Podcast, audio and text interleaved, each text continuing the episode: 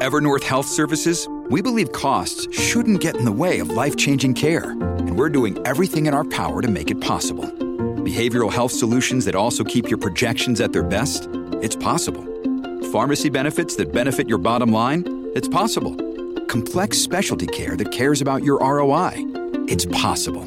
Because we're already doing it. All while saving businesses billions. That's Wonder made possible. Learn more at evernorth.com/wonder. Your brain needs support, and new OLLY Brainy Chews are a delightful way to take care of your cognitive health. Made with scientifically backed ingredients like Thai ginger, L-theanine, and caffeine, Brainy Chews support healthy brain function and help you find your focus, stay chill, or get energized. Be kind to your mind and get these nootropic chews at olly.com. That's O L L Y.com. These statements have not been evaluated by the Food and Drug Administration. This product is not intended to diagnose, treat, cure, or prevent any disease.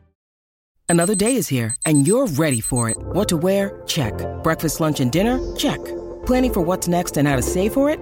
That's where Bank of America can help. For your financial to dos, Bank of America has experts ready to help get you closer to your goals. Get started at one of our local financial centers or 24-7 in our mobile banking app. Find a location near you at bankofamerica.com slash talk to us. What would you like the power to do? Mobile banking requires downloading the app and is only available for select devices. Message and data rates may apply. Bank of America and a member FDIC. Welcome to the New Books Network. Hello and welcome to the New Books Network. I'm Bernardo Batiz-Lazo, and in the podcast today we had Art Carden, who's an economic professor at the Brock School of Business at the University of Samford in Alabama. We're going to be talking today about his book, Let Me Alone and I'll Make You Rich How the Bourgeoisie Deal Enriched the World, co author with Deirdre McCloskey. And I want to say that this podcast is produced in collaboration with uh, Ranjit Dighe, who's the editor of the book's review at EHNet. EHNet is owned and operated by the Economic History Association with the support of other sponsoring organizations. You can find a link to the review of this book in EHNet. Art, thank you very much and welcome to New, New Books Network. Thank you so much for having me. It's great to be here. Um, tell us a little bit about yourself. How how do you uh, decided to become an economic historian? Yeah, so this is this is interesting. Um, when I went to when I first started at graduate graduate school at Washington University in St. Louis, I was interested in, in, political economy and public choice and public finance and things like that. And I knew Douglass North's reputation. And um, incidentally, my my then girlfriend, now wife, was taking a class at the University of Alabama. She's two years younger than I am. Taking a class called The Mind of the South. So we spent a lot of time every night talking on the phone about Southern history. And I, I started thinking, wow, you know, this is something where there's a lot of neat work to be done and um, I got really, really interested then in economic history, and of course took the courses, worked with Douglass North and John Nye at WashU, wrote my dissertation on Southern economic history. Um, kind of got sidetracked for a little while because I've uh, I've done a lot of work on Walmart, and that ended up being that was supposed to be a one-off paper and that ended up becoming an entire research agenda. But fortunately, um, in working on the book with Deirdre, and now I finally got to teach an economic history course this past May term for the first time in, gosh, over 10 years. So I, I get to return to my first love. Thank you very much. That's super interesting. So, how was it that this collaboration with uh, Deirdre came about? So, a lot of this is uh, it's sort of an interesting object lesson in being in the right place at the right time and trying to put it and kind of putting yourself in certain places. Um, yeah, I met Deirdre when I was in graduate school, and uh, she probably the, the first major interaction we had was actually the weekend before my dissertation proposal.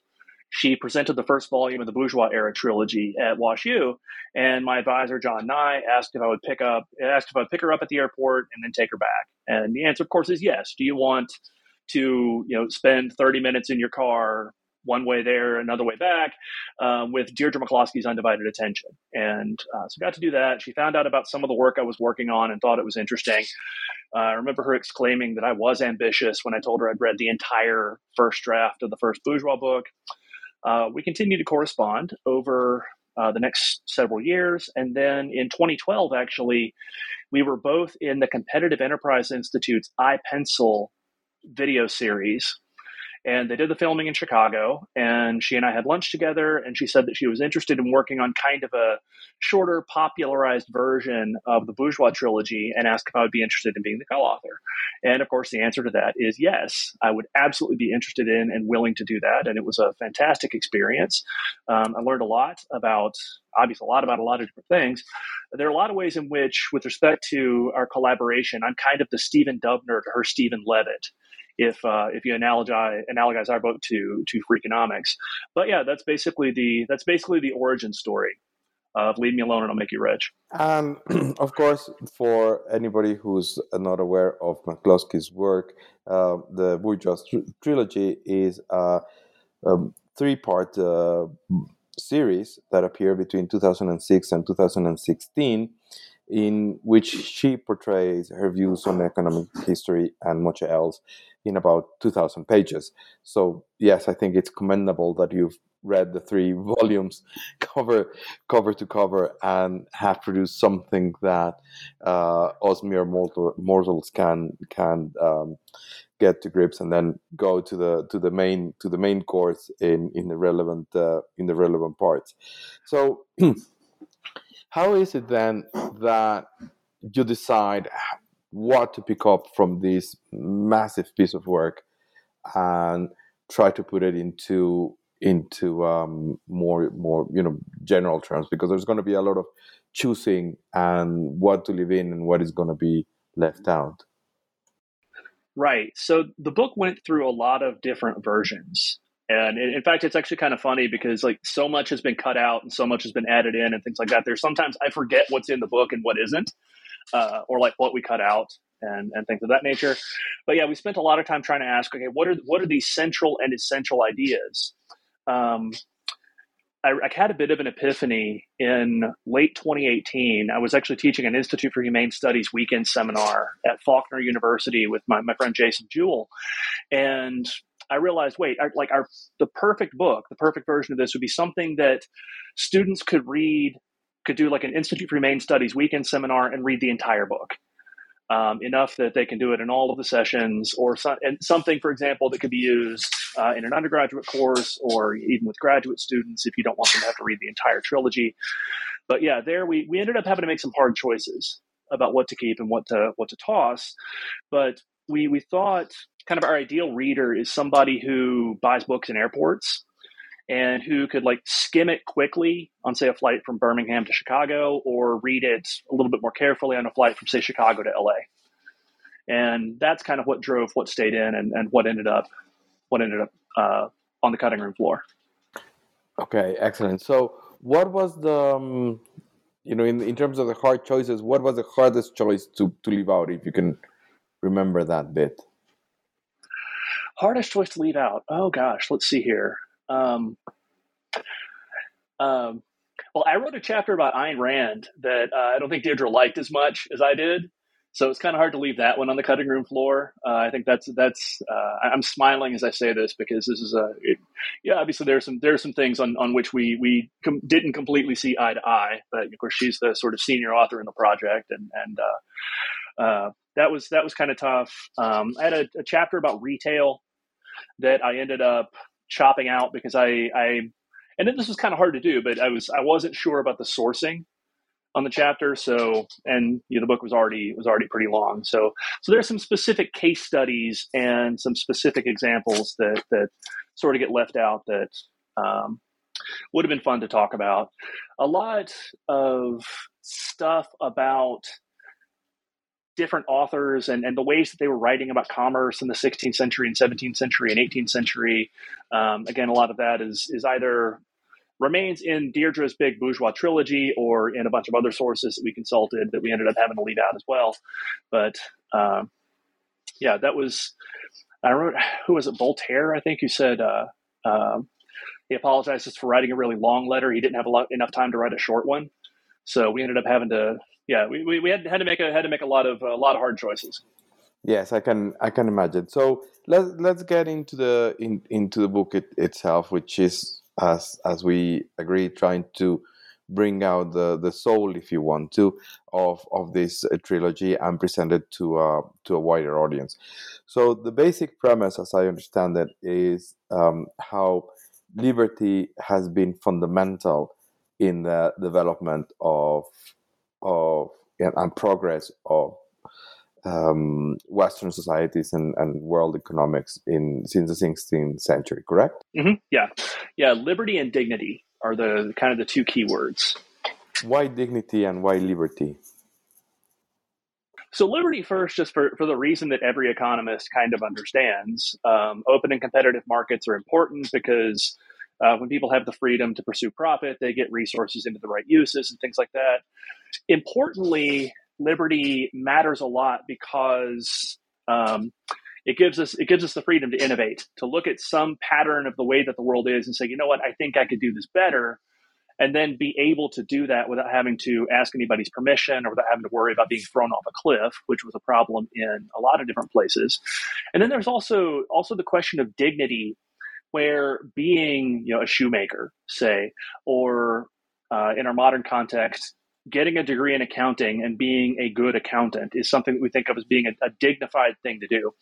Being a merchant is not um, not not something that we're as suspicious of as we've been historically. Uh, you, you, mentioned things that things that we left out. There's a I remember reading a and I'm paraphrasing this from memory, but merchants in in Italy um, would write in the front of their like in the front of their their account books, you know, in the name of God and profit and like they meant both. So first of all, the liberty to pursue profit. Second of all, the dignity to the dignity to have a little bit of esteem for people who had made the world a better place. One of the ways that we, um, I know Deirdre put it in, in the Bourgeois trilogy, and that I think is is important is the world changed from a world where um, innovation was suspicious and heretical and looked down upon to a world in which they they built a statue of James Watt for his innovations in the steam engine. Exactly. I mean, there is this change in thinking about um, commerce and services in in in general, and as as they become central to um, economic progress and economic development. Um, so this would um, then how how would this link to the industrial revolution? as you've mentioned, James Watt. Yeah, so we have this this this wave of gadgets that sweeps across Britain, and um, part of it, part of it again is just is at the margin, just like small changes in people's liberty to do things, and small small changes in the degree to which we embrace. Um, if for lack of a better word, kind of a, a democratic capitalist system where uh, anybody who wants to can try something. And again, it becomes uh, uh, upsetting old patterns becomes something that is is not completely accepted and completely embraced, but at least something of which people are less suspicious. Again, I think it was uh, gosh Queen Elizabeth, I guess, who said that the, you know, the the proper office of the soul is to obey.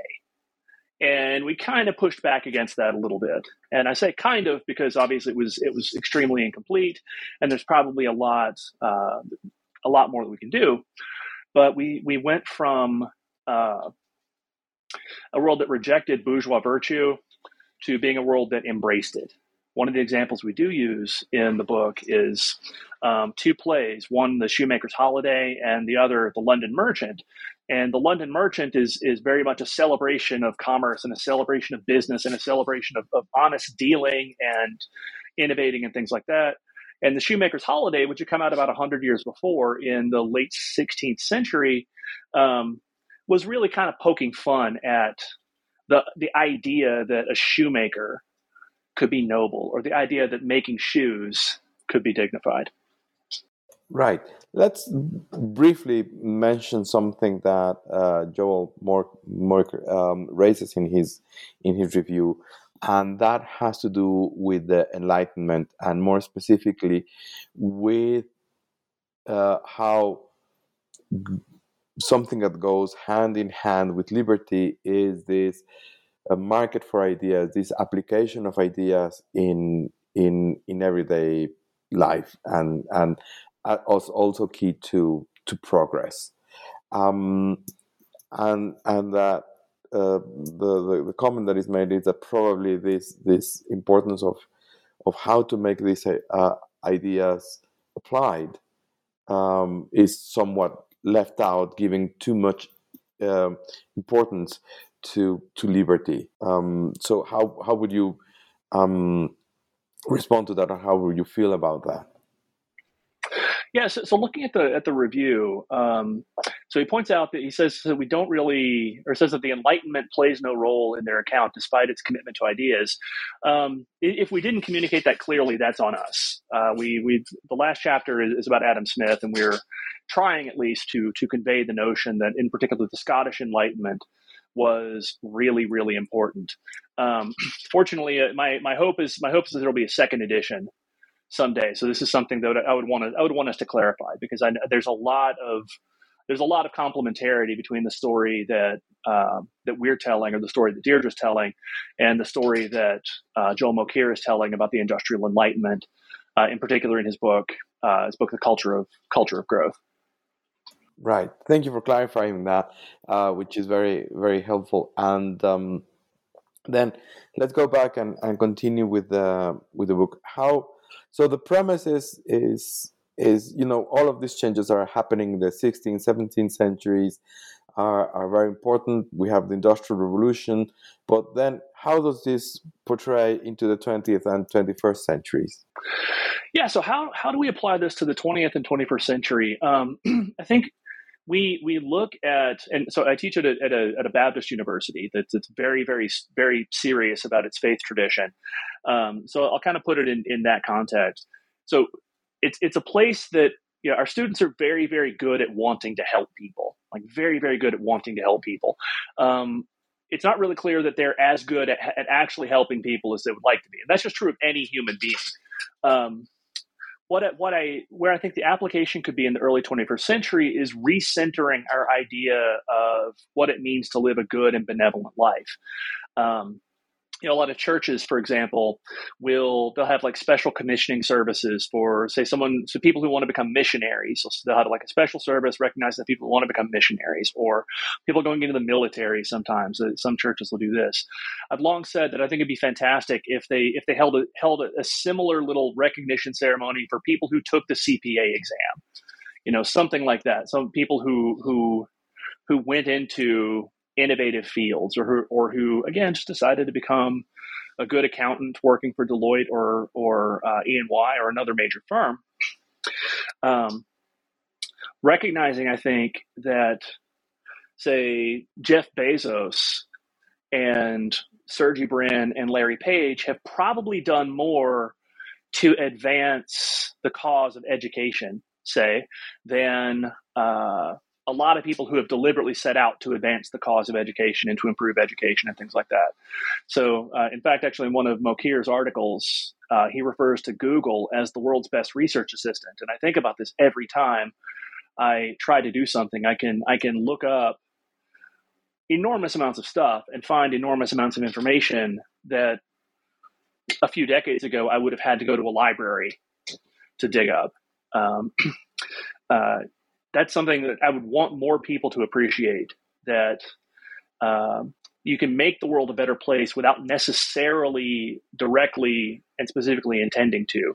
And um, to note that zero, excuse me, positive sum transactions and innovation are in fact virtuous. Right.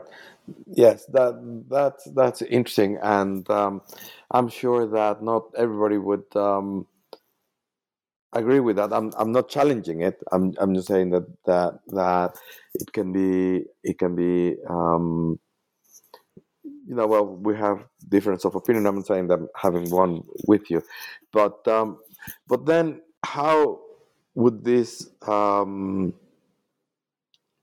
book do you think would be received by um, you know you you mentioned thinking of of selling it in airport. How do you think, or how would you like it to be received by, say, your your um, somebody working in a corporation, in a corporation, some somebody working in in industry? Mm-hmm.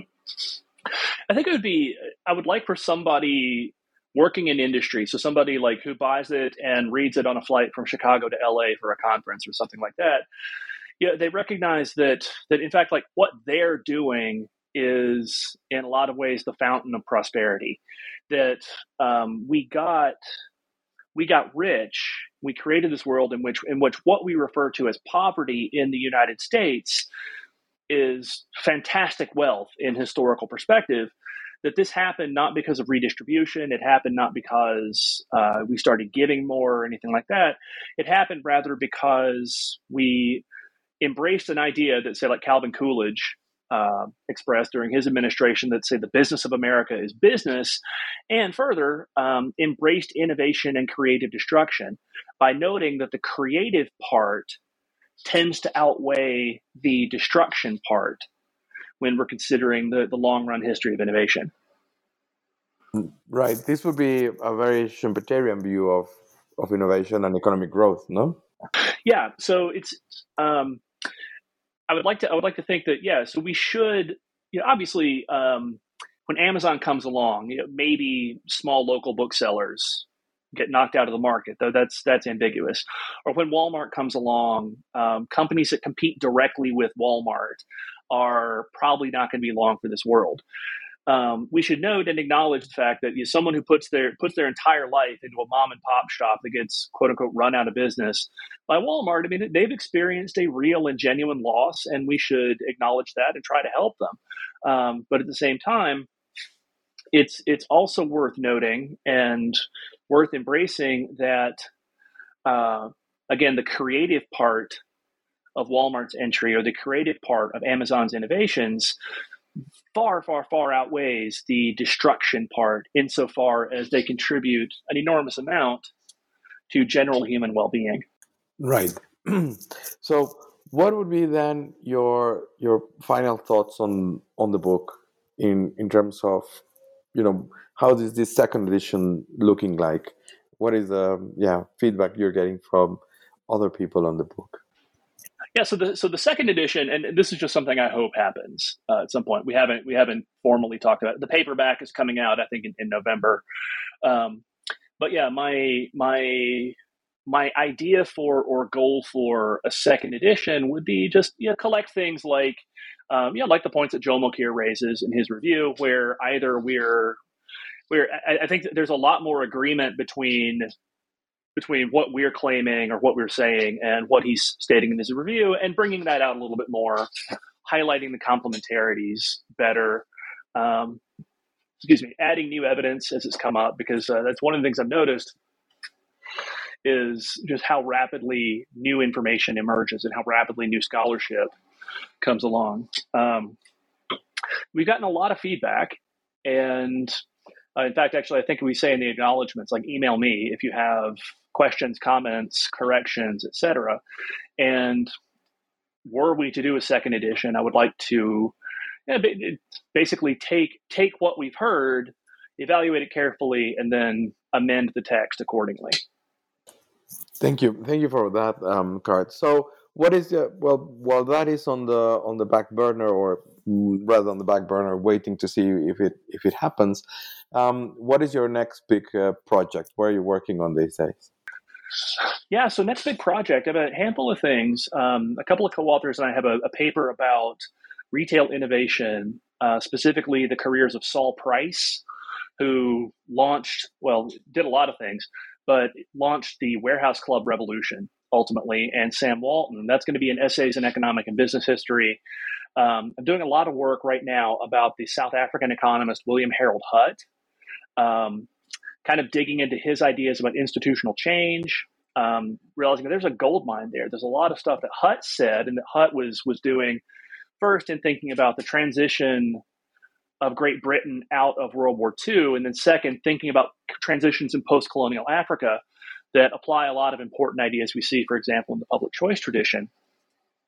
Um, I have in the last several years done a lot of work on uh, James Buchanan, winner of the 1986 Nobel Prize. Have a paper forthcoming in Business Ethics Quarterly on Buchanan's ideas about the work ethic and what that means for uh, what that means for for economic growth, and again, and potentially the possibility of increasing returns and um, then I have a, a, handful of articles right now that I'm working on for the Elgar Encyclopedia Public Choice on slavery, capitalism, socialism, apartheid, the transitional gains trap, and coercion that should be available. Well, they're due on September 1st, so they'll they'll definitely be available on the Social Science Research Network in draft form at least by then. Super, that's uh, very interesting. So, where uh, of of the multiple things that you've uh, mentioned, how are you getting the archive material to talk about our um, you know South Africa? Yeah, so so a lot of what we're what we're getting there is from the Hutt papers specifically. So my co-author Phillip W. Magness has made a couple of visits to the Hutt papers at the Hoover Institution. So we have a lot of things directly from his papers. Um, something I'm discovering is the amount of really interesting archival material out there that is available online. Um, obviously, most libraries have online collections and, and, things, but we were able to find, and this is actually a, a paper uh, our new paper that is in the Independent Review, we discuss a an exchange between Hutt and a an African religious leader named Z.K. Matthews, who uh, actually spoke and gave a, an important lecture at the University of Cape Town in the early 1960s. And they're corresponding about what Hutt calls the need for ironclad constitutional protections of property rights in a world of post colonial transition. So um, this again is is Google serving as the world's best research assistant. We're able to find a lot of archival material out there that we may not actually even have to travel to visit an archive in order to get. And again, if if, uh, if you're familiar, if anybody listening is familiar with Phil Magness's work, he's uh, I don't know that the guy sleeps, and he um, has an incredible command of, of archival resources out there. My hope is to get out to Stanford at some point, maybe in the fall, and uh, dig around in the Hutt papers a little bit. We have a, another potential collaborator who's an expert on South Africa who's going to take an excursion to the University of Cape Town for us while he's in, in South Africa in October. And uh, we'll just try to scrape together whatever we can get. Super. That's super interesting. Thank you very much, Art. Thank you very uh, for being with us at the New Books Network and hope to have you again soon with a new book project.